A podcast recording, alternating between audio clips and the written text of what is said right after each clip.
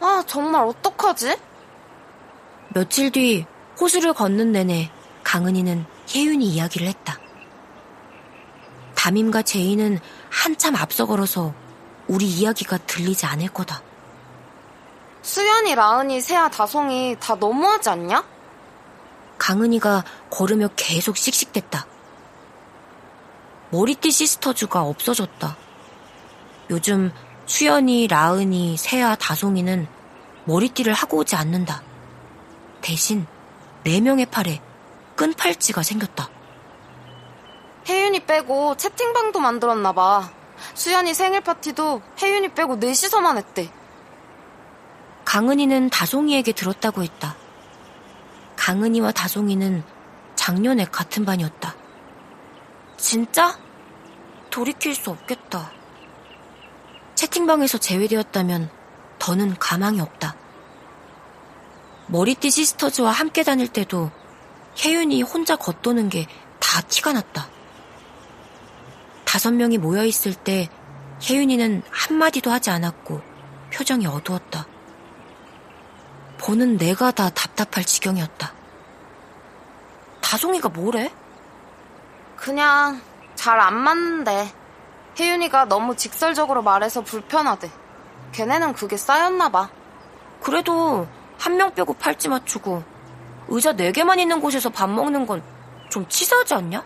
그러니까 강은이가 제 가슴을 주먹으로 쿵쿵 치며 말했다. 담임도 안 돼. 정말? 나는 깜짝 놀랐다. 하긴 담임이 반 분위기를 모를 리가 없다. 혜윤이 빼고 네 명 불러서 그러면 안 된다고 말했다는데 뭐 대놓고 따돌리거나 괴롭히는 게 아니니까. 하지만 혜윤이는 괴로워하고 있다. 나와 강은이는 엊그제 혜윤이가 혼자 앉아있는 모습을 봤다. 우리 학교 별관 뒤에 등나무가 있는데 보라색 꽃도 예쁘고 그 아래 놓인 벤치도 편하다. 별관 뒤에 있어서 모르는 아이들이 많은지 거의 비어 있다. 이 학교에 전학 와서 가장 마음에 들었던 곳이다. 나는 종종 혼자 등나무 벤치에 간다. 그곳에서 혼자 책을 읽고 음악도 듣는다. 엊그제 담임이 나와 강은이에게 미술 시간에 쓴 물품을 같이 정리해 줄 수 있느냐고 물었다. 마침 교실에 우리 둘만 남아 있었기 때문이다. 정리가 끝난 후 담임은 시원한 오렌지 주스를 주었다. 등나무 아래에서 마시면 좋을 것 같아 강은이를 데리고 벤치로 갔다. 그런데 그곳에 혜윤이가 있었다. 무릎에 두 팔을 얹은 채 혼자 울고 있었다. 나는 그 모습이 계속 떠올랐다.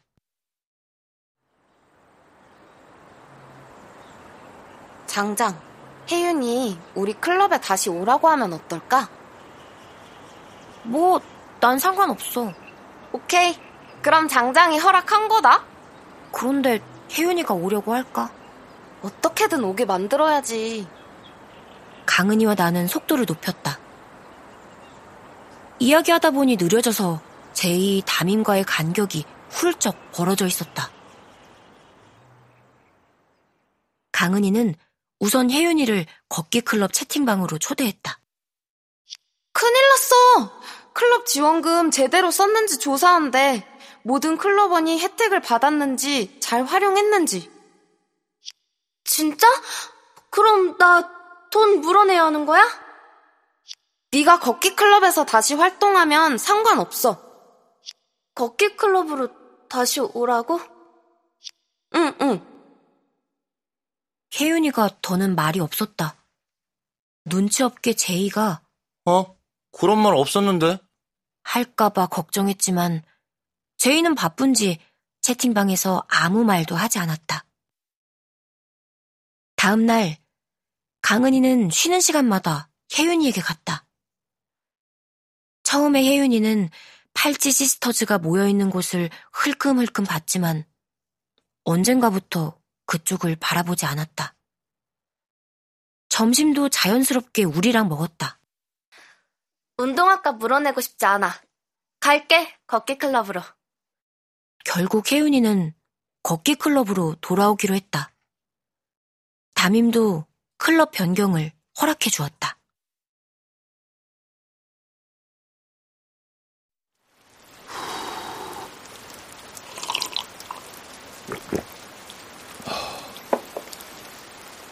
KBS 오디오북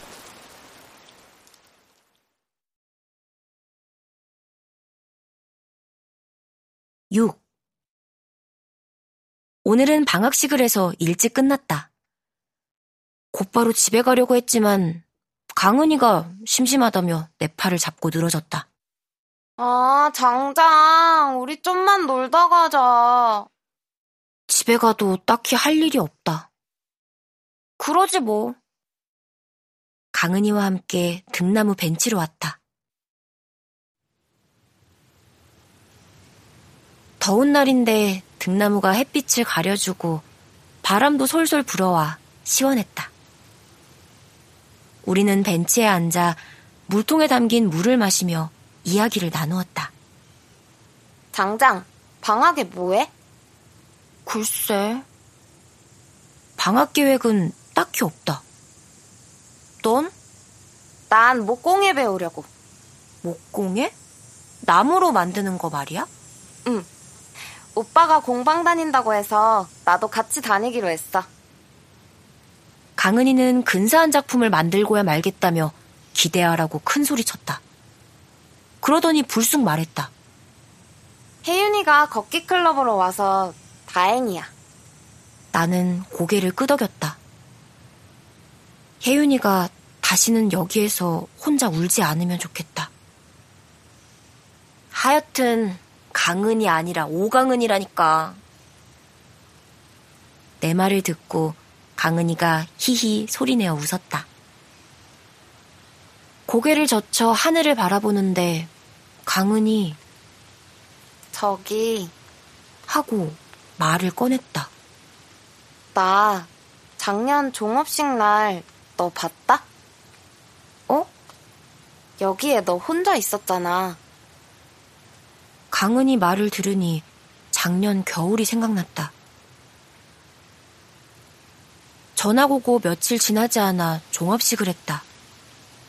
나는 새 동네가 학교가 너무 낯설었다. 학교가 끝났는데 바로 집으로 가지 않고 등나무로 왔다. 그날따라 엄청 추웠다. 그날 왜 울었던 거야? 왜 울었더라? 이어폰을 꽂은 채 음악을 듣고 있는데 채민이가 좋아했던 엠마리의 2002가 나왔다.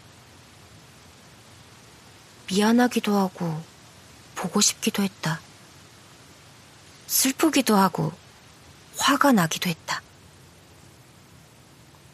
주변에 아무도 없을 거라고 생각해 소리내어 엉엉 울었던 것 같다. 전학 오기 전에 무슨 일 있었어? 아니면 전학 와서? 강은이의 물음에 나는 숨이 가빠졌다. 도대체 강은이는 나를 언제부터 지켜보고 있던 거지? 갑자기 나타나서 걷기 클럽을 한다고 말한 것도 다 그것 때문인가? 뭐야, 너? 너, 그래서 걷기 클럽 한다고 한 거야? 나를 동정해서? 내가 불쌍해 보였어? 아, 장장, 무슨 말이 그래? 내가 울든 말든 무슨 상관인데? 그리고 그 이유를 네가 왜 알아야 하는데? 강은이에게 마구 쏘아붙였다. 짜증난다고! 네 오지라! 나는 벌떡 일어나 씩씩대며 후문으로 나왔다. 강은이가 따라올까봐 힘껏 달렸다. 한참을 뛰니 숨이 턱까지 찼다. 더 뛸 수 없을 때에야 멈춰서 그대로 주저앉았다.